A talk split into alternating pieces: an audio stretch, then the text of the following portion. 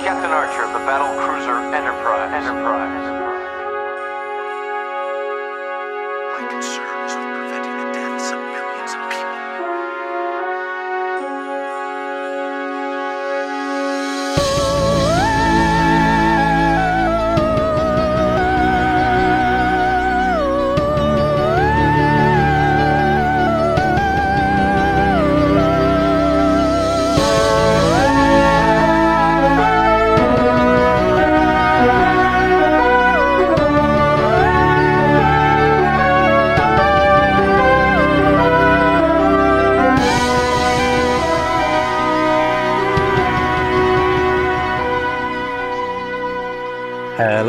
and welcome to The Measure of a Fan, a Star Trek podcast in which two massive Star Trek nerds and a Star Trek newbie go through all of Star Trek chronologically, because why not?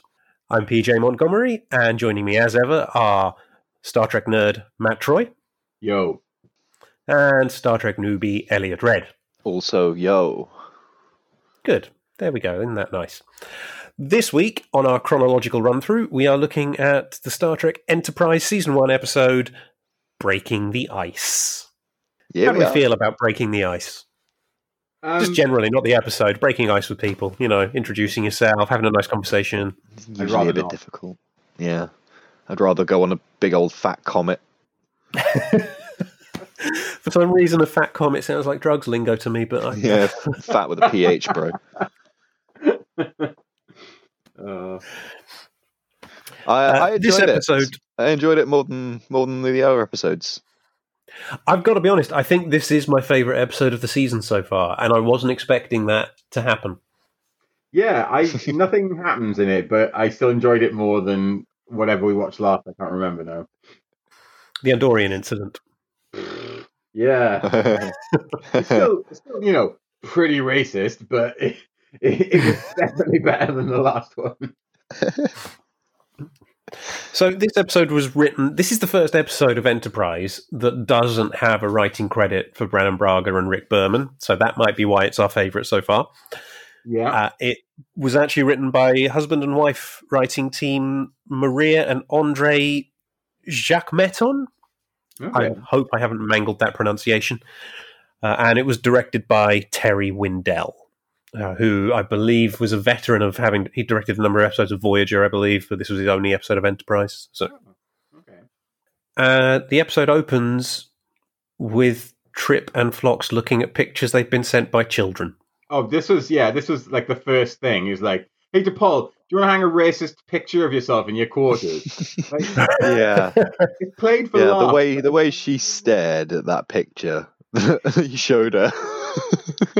Imagine somebody coming up to you in, in work and, and saying something like that to you. Like, oh, look at this picture, like of a big fat loser. Do you want to hang this up in your wall? Like, no. you deal with that every day. You don't remind us. I, what I want to know is where did they? How did they get the pictures? Is that like a mail ship that has to catch oh, up with them every so often? them or something. yeah, the, the Irish school teacher spent like a, a two and a half hours like scanning those images, those bullshit images off the stupid kids. It's the only solution. To send to the Starfleet spacecraft. or alternatively, the children drew them on like iPads and then they printed them out on the Enterprise, which is also weird. Just put leave them on the pads.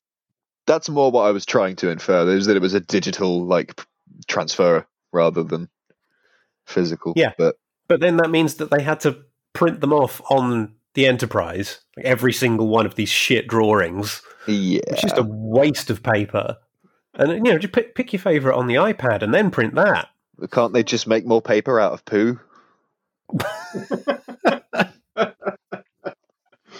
Oh, I do all my drawings in poo. oh, not okay. Okay, you just do them in. Okay, uh, yeah, yeah. That was. I mean, that was the opening. I didn't know where that was going to go. I didn't realize there was going to be a whole thing on that. I that. tell you now, nowhere. Literally fucking nowhere. Also, Well, no, there was um, a scene that I found interesting that was related to it later on, but it Yeah, wasn't. we'll, we'll, we'll get to that. Yeah, yeah. The next bit is him going, "Everybody, look out the window," and everyone's like, "Whoa, cool! What could be out the Oh, window?" that's right. And then it's like, "Oh, it's it's a fucking comet." Like we see Yeah. it all the time. Did you think they Yeah. Do you think anybody apart from like Archer and a couple of nerds cared? Well, on, on the bridge, they were saying, "Oh, no one's seen a comet like this before. Let's call it Archer's comet." And Yeah, I was there going, kiss ass. um, in, kiss ass. "Yeah, surely the sensors discovered it, and then whoever was manning the sensors went, "Hey, I found a comet," and then Archer went, "Mine, it's mine, it's my comet." That's Archer's exactly comet." what I thought. He didn't even say let's call it. He literally just went Archer's comet. Wow, what a find! Yeah. And it's just like, dude. Let's call it Sensors Comet. but then I think every comet ever found would be Sensors comet. That's true. But again, if you're like a mid-level, like you know, I imagine myself like I'm working on engineering, like I'm I'm some fucking second lieutenant or an ensign or something, working on engineering. I'm not great at my job, and I'm really worried like the the, the bunch of figures that I've given in are wrong. Like I don't care about the comet. Like I want to go back to my quarters and spend my evening drinking and checking over the work that I did earlier on to make sure it was right. I don't care about the comet. Like I got problems. I got real problems. But they, uh, yeah, so the comet apparently has uh, an element or something inside it that even Vulcans haven't been able to study. I, I didn't write down what it was. I can't remember. Either of you get it? No, it Uh, didn't bother to care. Techno babble, More ice. ice, ilium, something like that. Unobtainium. Unobtainium. Uh, yeah, unobtainium. Yeah, they so they had the uh, the unobtainium in the comet, so they decided to get a sample. But I did I did quite like this aspect of it that they said we can't use the transporter because the samples are twenty meters below the surface. I'm pretty sure by the time we get to other Star Treks, they can do that. Yeah. So this this did feel like an episode that couldn't have been part of another Star Trek show. This was something specific to Enterprise, where a comet is interesting. Oh, you really, really don't give the the terrible writing of the other Star Treks enough credit there, Patrick, because somebody would absolutely, definitely find a way of them not being able to transport that out in any of the other shows. Yeah, but they'd have to go to more effort to do it. Here, it's just, will that work? Nope. Okay. They'd say, "Oh, it's it's unobtainium covered in um, a layer of obstructium, and the, and we have to therefore dig it out." And then Chakotay would make the plan. You know, it's uh, it, it, it's it's annoying me to even think that it exists, and it does.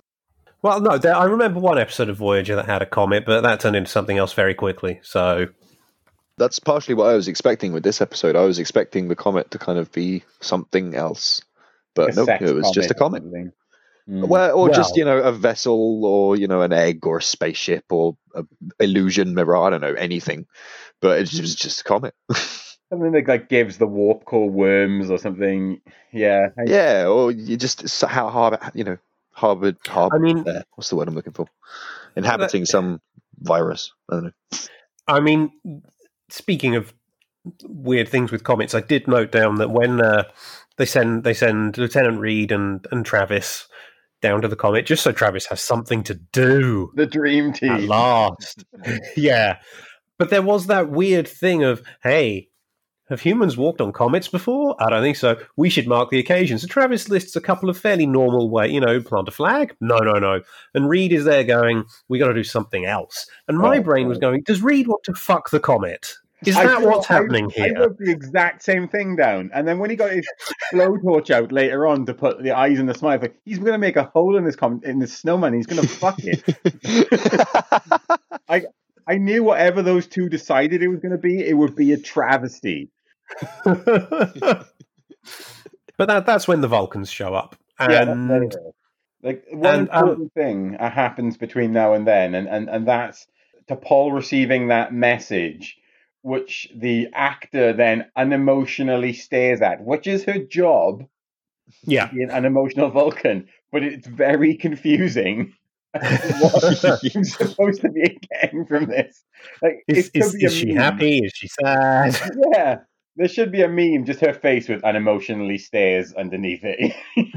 I think what in those moments, what's usually supposed to happen in a show is the music is supposed to take over, If Yeah. there's a character that struggles showing an emotion and you're supposed to get a cue from it, it's supposed to be either camera work and music or, you know, lighting and other stuff like that. But it was just so flat in all respects Yes. that you just got nothing from it and you were like, oh, it was good, bad, uh, bad, good, what? She looks hungry. yeah. But yeah, this this other Vulcan ship arrives, which I think, other than the Vulcan craft landing on Earth in First Contact, is this the first time in Star Trek we've actually seen a proper Vulcan ship in space? I think it is, isn't it? Yeah. Yeah, maybe. Which- yeah. Which is bizarre to me, given how prevalent Vulcans are in the original series, Next Generation, and Deep Space Nine. We've we've never seen one before. Oh yeah, yeah. Like I, I just assume that when the Federation starts, they just use Federation ships after that. They probably have their own Vulcan ships. Like the way I see it, like this is I mean, I, I assume we'll discuss this in future as well, but let's address this now. You have your own spaceships that you have to protect your home world, but you also like put in some money and Starfleet gives you a ship and and then you use that for Starfleet reasons, which could then also include helping to protect your world. Like I, I'm fairly certain that's how it works, and that's Yeah. all the ships have human. Well, most of the ships have human names because they get built. There there. is, I, there's a couple of references in the original series to Vulcan science ships and ships with Vulcan crews, but we don't Yeah. actually see them. Yeah. It's kind of like if the UN, like you just paid the UN to have a fleet to protect you and do stuff, as Yeah. well as your own navy. Yeah, Did, did we see any Vulcan ships in either of the three Abrams movies? I don't remember. Uh, the jellyfish is a Vulcan ship, I believe. Yes. Well, I think it depends on. I mean, Oh. if you go by the comic book prequel, Geordi built it, Okay, that's that's fine. It's not a Vulcan but ship. Yeah, I'm I- not sure. Yeah.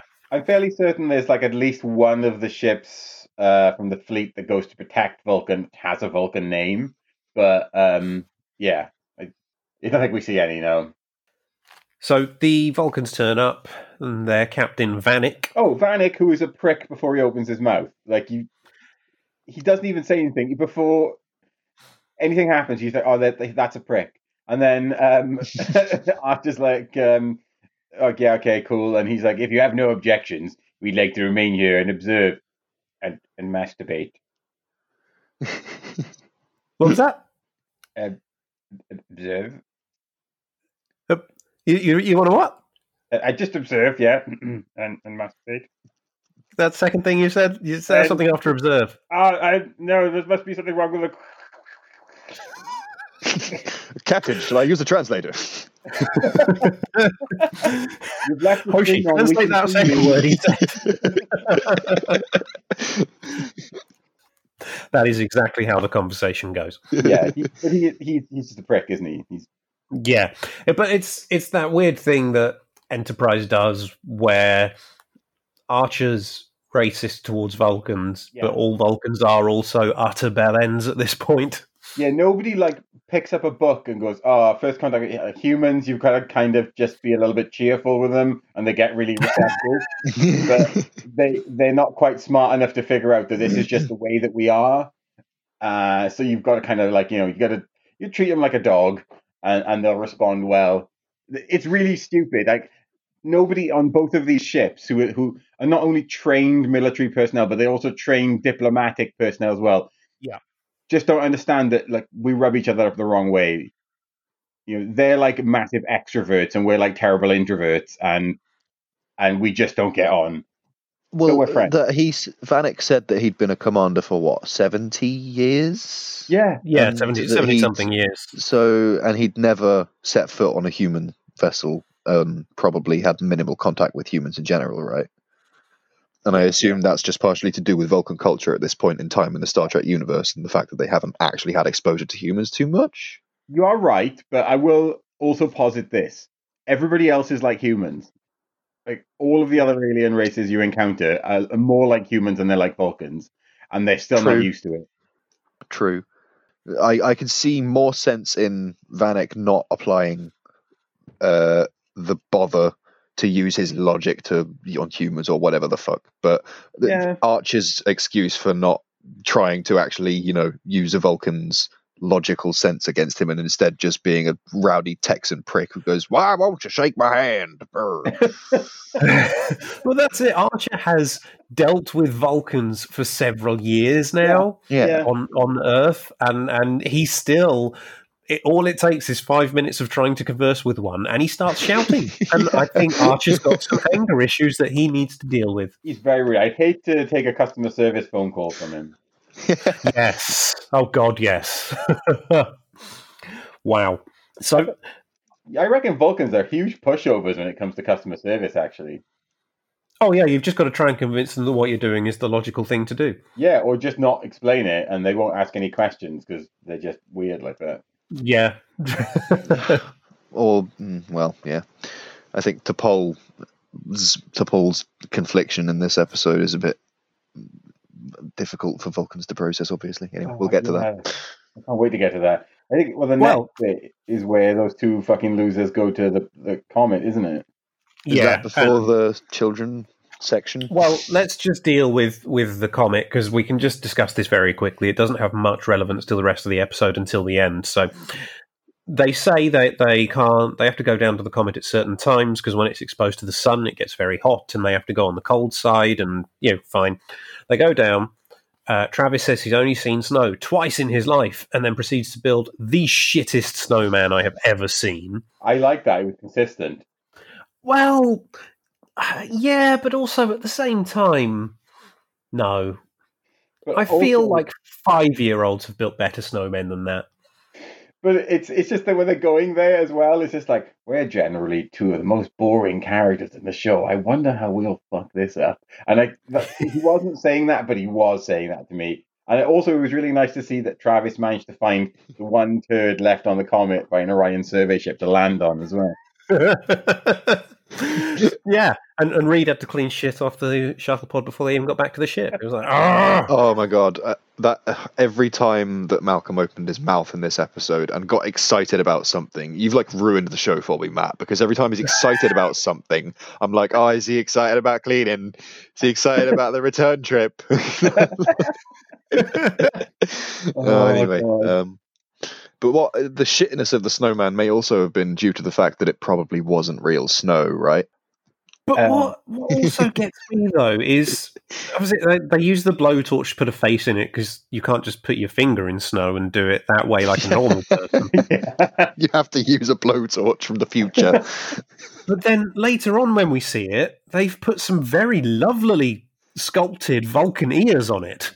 They racist up the snowman, yeah.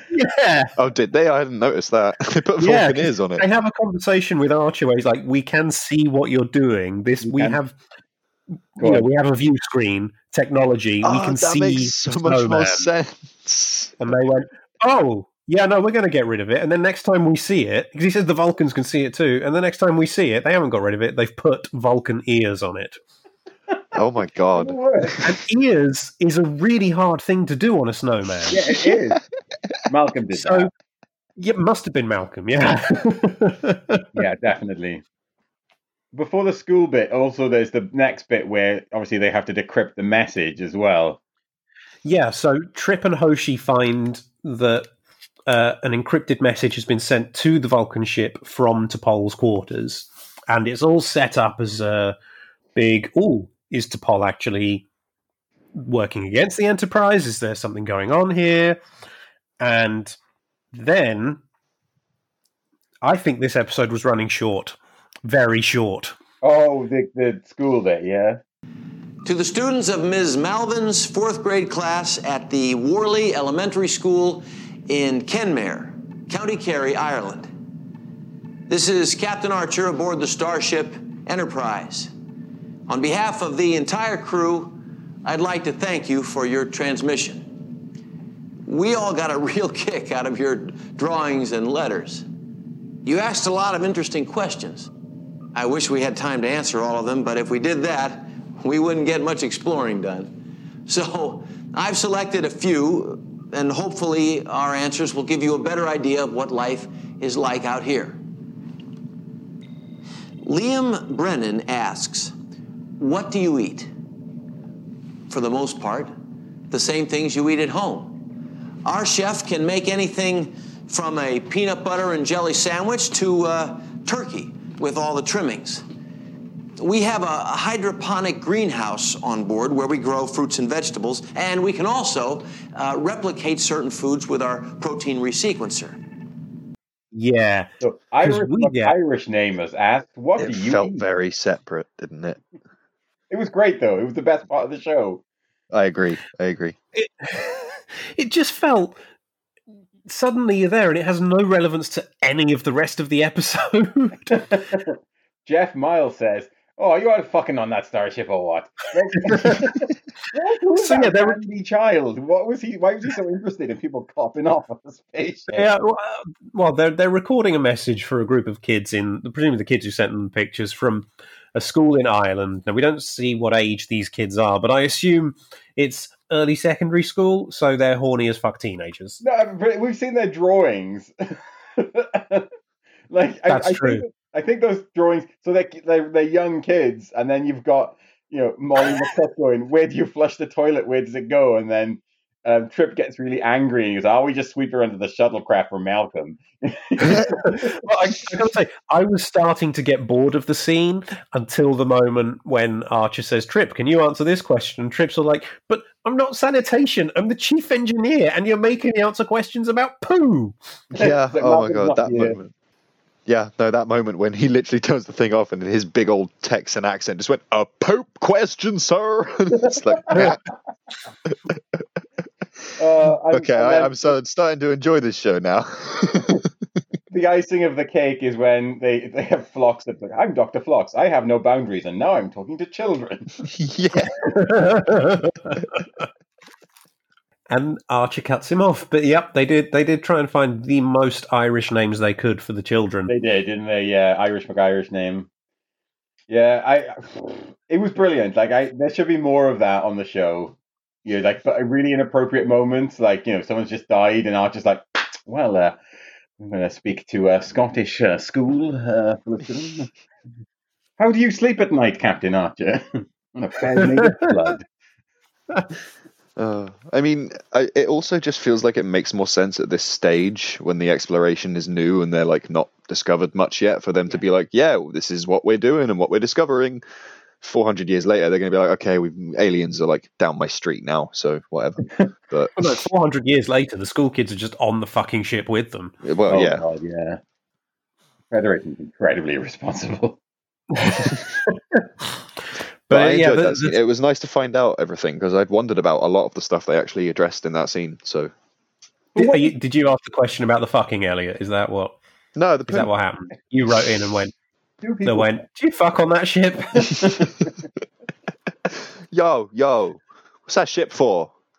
Yo, what's it for though? What's it for though? At the end of it, was he like, okay, so uh, Captain Archer out. Okay, guys, we ready to answer the uh, respondents from the Pornhub commentators now? Uh, who else are they taking questions from? That's when Malcolm goes, oh, I'm ready, sir. Yes. Malcolm. all the questions are from. Malcolm. Yeah. From Malcolm for Malcolm. Here's a question from Malcolm R. Second one from Malk Reed. This one's from a man called Reed Malcolm. Hmm. it was fun. But has absolutely no relevance to anything else in the episode. So Yeah, it felt extra. cut. I, I do think the episode was running short. Yeah. Uh, we then have Trip has and Hoshi have presumably, well, Trip comes to the captain saying, "Look, uh, we've read this message. It was encrypted," and he says he's the only one who's read it. But presumably Hoshi had to translate it for him. Oh, she didn't read it though. She She ran. must have just run it through a program, or yeah, Yeah. okay. Yeah, she put it through like Google Translate and didn't read it. But it turns out that T'Pol's not conspiring, and it's just a very personal message that she didn't want the rest of the crew reading. And now Trip feels very embarrassed that he's read it. And I do quite like that as a twist that they played it as T'Pol is being sneaky, this is bad, and it turns out she's just got some personal baggage she's dealing with. Right. Like this to me feels like one of those moments where they needed to be a little bit more military. And Archer just needs to turn the trip and go, dude, you've killed like five guys with a laser gun. This is pretty low end stuff, you know. This is a military ship. Just stop fucking around, like, you know. yeah, I do think Trip going, oh God, I've got to tell her that I've read it. And it's like, no, you don't. Kill people. Yeah. He's murdered people, and this is what he's getting guilty about. Yep, he, he went and got pregnant with a weird alien lady. I forgot that Now he he's got all- pregnant. But now he's all, oh, I read a personal letter that the person who sent it doesn't know I read and could probably never know. I'm sure I could not talk to her about it. But Archer was Instead, he goes and talks to her about it. Yeah. Archer was gagging to know about what was in that letter as well. yes. But he had to Yes. be cool about it. If he's ever gonna like find out, he had to make sure that Trip didn't think that he wanted to know it. So next time Trip got drunk, he'd tell him. that is definitely what happened after the episode ended. Also, like T'Pol, like stop fucking around me. Just just do things properly. Like Yep.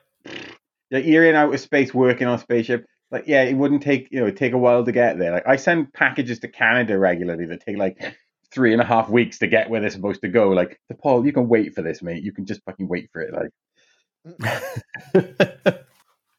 but Trip goes to T'Pol and says, I read your message, I'm really sorry. And she's like, Well, you read it, nothing I can do about that. And throw some shade without saying that that's what she's doing, basically. yeah, That's it for a moment, really, with that. It's. It feels like a very disjointed episode now I'm talking about it out loud. Things sort of just happening. Uh, well, there's like, yeah, yeah. There's a lot of different beats. And it just sort of seems to skip around for, between them all from one to the other and without any real natural segues. Yeah, I think that the intention is that they're sort of gently like pulling on various like what they're pulling on one piece of string and they're kind of like drawing all of like the bits together, but it doesn't come out that way. It just feels like it's just random bits going on, and you're kind of like, oh, sooner or later I'm gonna have to find out what all this means, and I I don't really care that much. yeah. Well, it was still better than most of the episodes before it. yeah, still, yeah. Yeah, so we. I can't remember now if it's next we get the dinner scene or next we get T'Pol going to see Phlox. Uh, I One think of I those things the happened. dinner scene next. Okay, So- so So actually, next we have um yeah Archer yeah Archer says get get rid of Captain Vanek and and then he just he says just help me to make him go away and I just wanted T'Pol to go you want me to kill Captain Vanek yeah, so that's where we have the awkward dinner where Archer just gets a becomes an angry racist and Vanek is a standoffish prick. yeah. It's like the um something wrong with your Poktar no I'm just a prick I mean, at least they went to the effort of making him Poktar. I know and also the racist snowman is this bit as well that's where that comes up as well Yeah, Do we know Yeah. what Poktar is? it's a Vulcan delicacy. oh it's some disgusting Vulcan crap. It's it's leaves probably. Yeah, something boring. I don't know. I mean, sometimes the things that she eats look good, and other times they just look like the world's most bland salad. Well, I mean, he only drinks water, so who knows what he only eats. My glass with piss because I'm such a prick. uh, what a Vulcan practical joke is like. They probably just nerve pinch you and then call you illogical. I reckon it's was gonna intensely say. practical. Like, um, the the joke is that that you needed a, a wad of paper and now you have it. Yeah. it's purely practicality in joke form. I noticed that your tires were quite flat, so I pumped them up. Muh, And then the other Vulcan just, I don't get it. And then the first Vulcan says, he will think about it later, and you will smile, Riley. so be it. They never do. Don't they have logical jokes instead of practical jokes as well? Tell us a logical joke, Matthew. Oh Christ alive! Let me come back to you. Let me just, let just remind myself what logic is. Logic. So they have Yeah, a lovely then, uh, dinner. They have, and then Vanek, who was invited to dinner, says, "Oh, I've already eaten." And it's like, "Well, Don't go to fucking dinner then, you prick. He's such a prick. He knew there would be a dinner. If you knew you were invited to dinner, eating food before you go is illogical. yeah, Got him there. you got him. Even if he knew he was, he probably thought it was going to be gross or something, or like he'd seen on TripAdvisor that Enterprise had like one star hygiene rating. But yeah, just go like push the food around your plate. You Do you know what? I don't think I've ever seen a worse guest because he went there. He had no intention of starting any conversation or finding out anything or asking any questions. Nor did he have any intention of ask of answering or giving any information. Why did he go there? Yeah, I know. Like Because otherwise, we wouldn't see Archer being racist. he was He he had no purpose to step foot on that ship. The weird thing about Archer as well is he seems to have like some happy memories of working alongside Vulcans in the past. Yeah. Like that whole thing about like the EV, uh, EVA suit that he goes out in, and then Vanik is a prick about. but yeah, just he can't help it. I think that's it. I think he's got the sort of um, uh, I've got I, I've got Vulcan mates kind of thing. I can say this kind of stuff. I think that's Archer's problem. He's got. I'm not racist. I'm friends with some. That's Yeah, yeah. yeah. Ugh. But after the awkward dinner, T'Pol goes to see the doctor because she's got a headache. Yeah, Aww. that was weird. Is that foreshadowing something coming up? I was thinking that myself. I've, but I think I can't remember if that's actually quite a ways off or not, and if this was just coincidence. Hmm.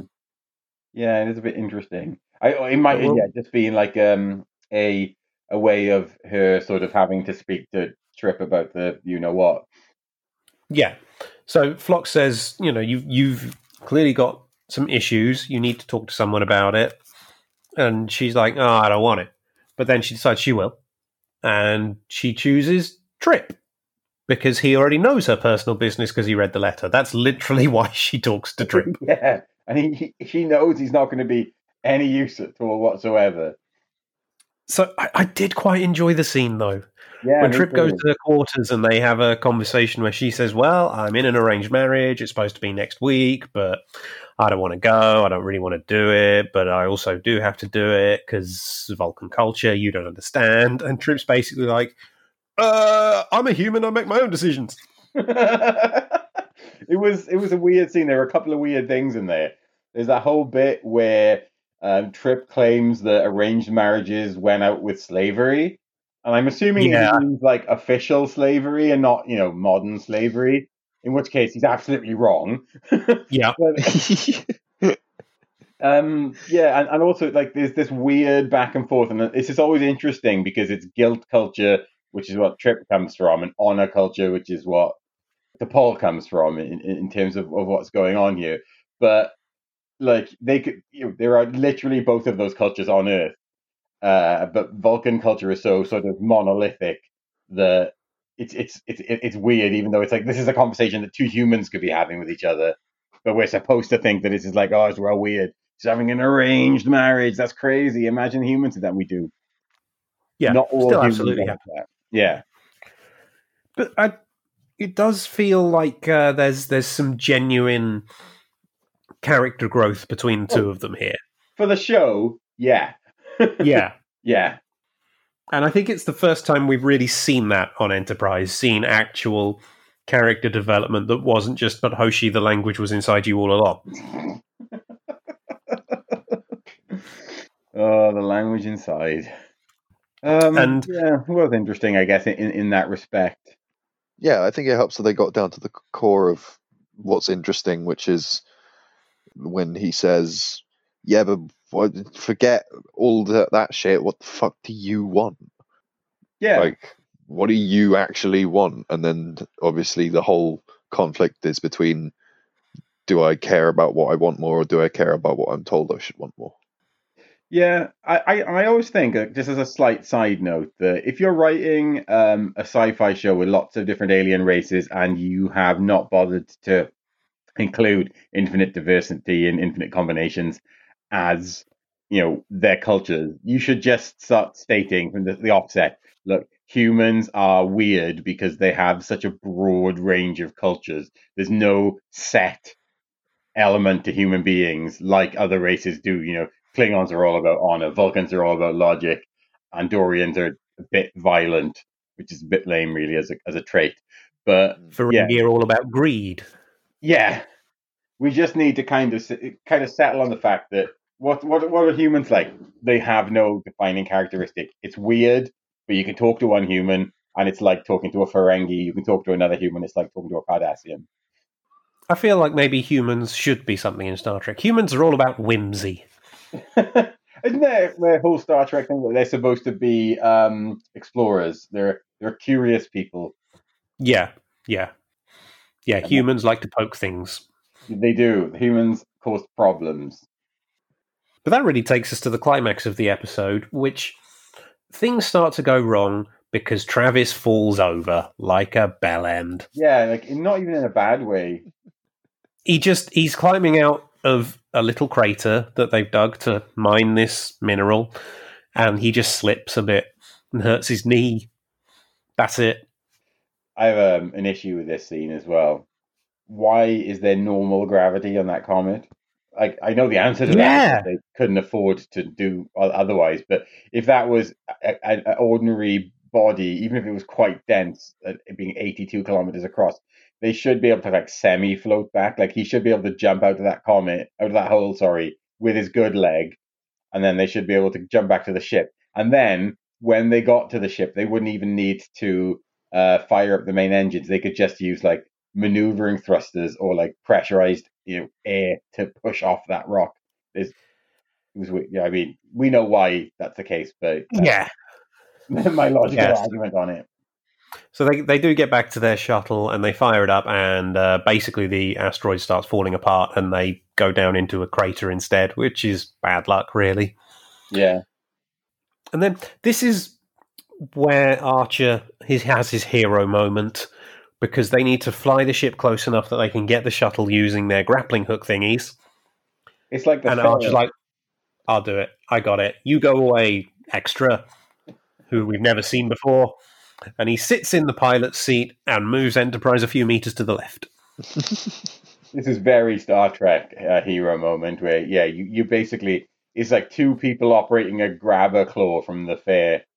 Uh, like one's operating the downward motion and somebody else is doing the left to right. Like that's essentially the tension at the end of this episode. Yeah, but just so that they can say, no, it's not Starfleet incompetence that's the problem here. They say that the, the reason they can't pull the shuttle out with the grabby toy is because it's being interfered with by some form of radiation or something from the comet. magnetism or something. Again, this is it. If this is the layer of uh, obstructium above the unobtainium now. Yeah. Yeah, which, you know, in, in other Star Treks, they just go, oh, I'll just phase that out of the way, that's fine. No, it would still affect them. This is this is my my my point that I stand by is no matter how advanced Star Trek gets, if you need to beam somebody from five meters under the surface of the planet, the planet is made of lead and you can't get them out. It's always the way. I just feel like with with this comet and the setup, it's more basic in Enterprise. Oh, yeah, and, and I like and I like that that they actually leaned into it a bit this episode. But yeah, basically they have to. Archer has to swallow his pride, contact the Vulcans, and say, "Can you use your tractor beam, please?" But he's still Yeah. a dick about it. Yeah, I reckon it, the good thing about that is that when what T'Pol says, "Look, if you really want to annoy him, ask for his help." yeah, You're like, 'Cause Vanik he, he offers his help, doesn't he? And it's it's that thing where he knows you're not going to say yes, and he's he's baiting you. Yeah, he sat sat there tapping the tips of his fingers together, watching you know them trying to get them out of the hole. He's just chuckling to himself, and then the message comes through, and he's like, "Oh, piss!" And then he has to help. So they use the tractor beam and they get Malcolm and Travis out of the hole, and presumably then they're able to fly back to the ship. We don't see that. I don't think we see them at all for the rest of the episode. yeah, which is fine. And then Archer sort of thanks Vanik for his help.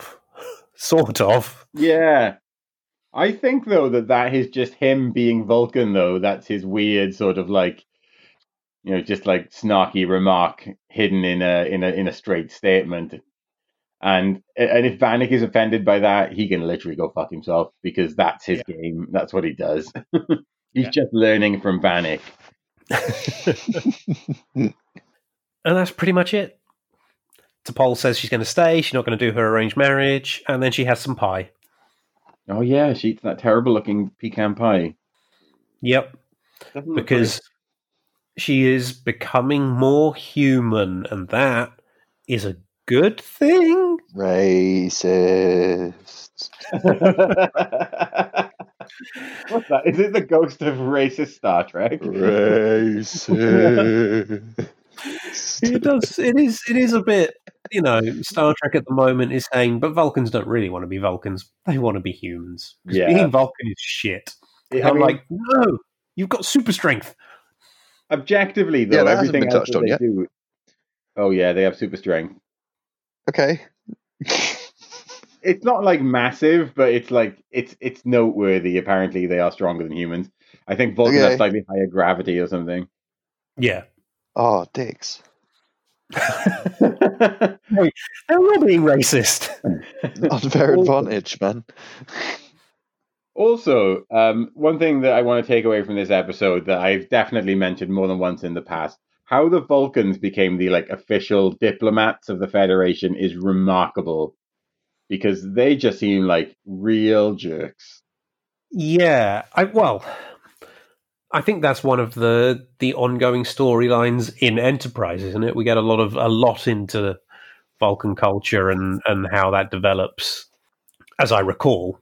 I, well, yeah, it, it, it does, but even so, like, I still don't think that pure logic is a great way of of like debating and sort of bringing consensus to to other people. It's handy to you know, get a Vulcan guy on your team, but don't listen to him. you want a Vulcan and a Betazoid with you. yeah, Uh, you don't want them to be your, your key negotiators. no, get get a conjoined trill in there as well. Somebody you know mix it up a little bit, and uh, and and you should be fine. But I just feel that it needs a little bit more than pure logic to to negotiate those things. Yeah, I agree. So I think that's it for breaking the ice. It feels weirdly like a, an episode that we all quite liked, but that doesn't really have a whole lot to say about it. I will say, just you know, in, in general about the episode, that I think that is the reason why we liked it because it's not ridiculous. It's it's sort of it is ridiculous because you know Travis and and Reed build a snowman that they're going to fuck on an asteroid, and they fall down a pit. Like there's lots of weird things going on, but generally, like there's nothing purely ridiculous. So we're not going. How did these people who've only been underground for 20 years develop a whole new society. It's, Yeah, of course. It was space exploration, and it works. yeah, it was uh obviously I think we just had a lot less to complain about. And it's it's it's not like this show is incredible yet or anything, but that was a lot more enjoyable than the the previous attempts at, you know, branching genres and weird messages about equality and stuff that the first five episodes of a series is quite brave to try and attempt. I think for me, it's part of the reason I like it is that we are finally getting some some proper character development and um, That was nice too. Um, yeah. yeah, that that's actually starting to happen, and that they are building up the relationships between the characters. Because T'Pol and Trip, you know, they set out to have these as two of the main characters, so to have them actually now interacting with each other properly and developing a relationship, I think is is quite nice to see. So I guess that's it for, for breaking the ice. Our next episode will be continuing with Enterprise Season 1 with Civilization. Eliot, what do you think will be happening there?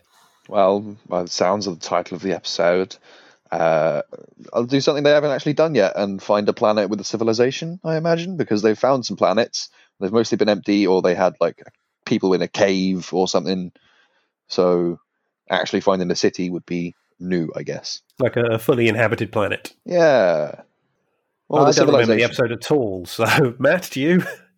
Vaguely, I have a feeling it's a Prime Directive episode. If I, I Ah, three Prime Directive episodes, 'cause obviously that doesn't exist yet. I've got Yeah. Ever so slightly remember it being quite similar to the one in like the next generation where they meet proto Vulcans and someone gets shot with a bow and arrow. I think it's like that. oh yes, yes, I remember that one. Well, that'll be interesting then. So when we get to that, hopefully we'll be able to have some fun discussion about that too. Ooh. Who knows where which shuttlecraft is going to land in Pooh next week?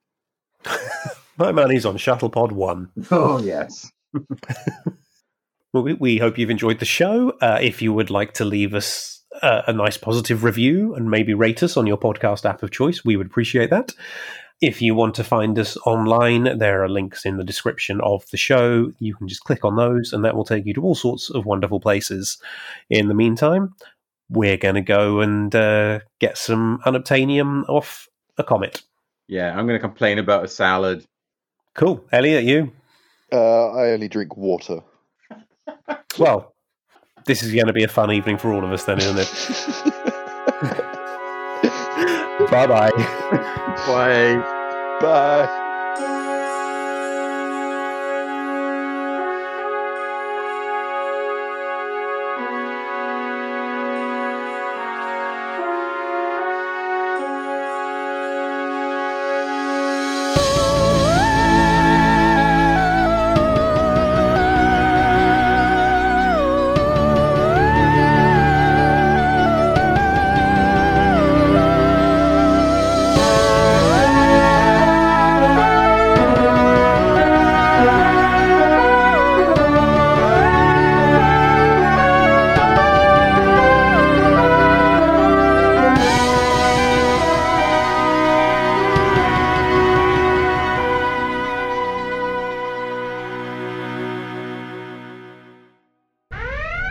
I got real problems. He got muted. That's what he did. he got muted. Did you lose me? It's true. uh, I Well- didn't mute you. You just went dead. You you cut out, bruh. you said you had something, and then you just you didn't tell us what you had. There was problems. Clearly. No, My I- cat's honestly, sitting on my notes. Get off the notes. Have we lost Mat? Possibly. I think we've lost Mat. Oh no, Mat, we lost you. Where's he gone? Maybe he's stuck on an asteroid, and it's up to you to get the extra out of here and then drift lazily to the left. Mat Troy died horribly on an away mission, so we should end the episode there. yeah, that's very sad. We'll just have to commemorate him. Uh, we hope you have enjoyed the show. We are going to be back again soon. We always are, hopefully. I don't know.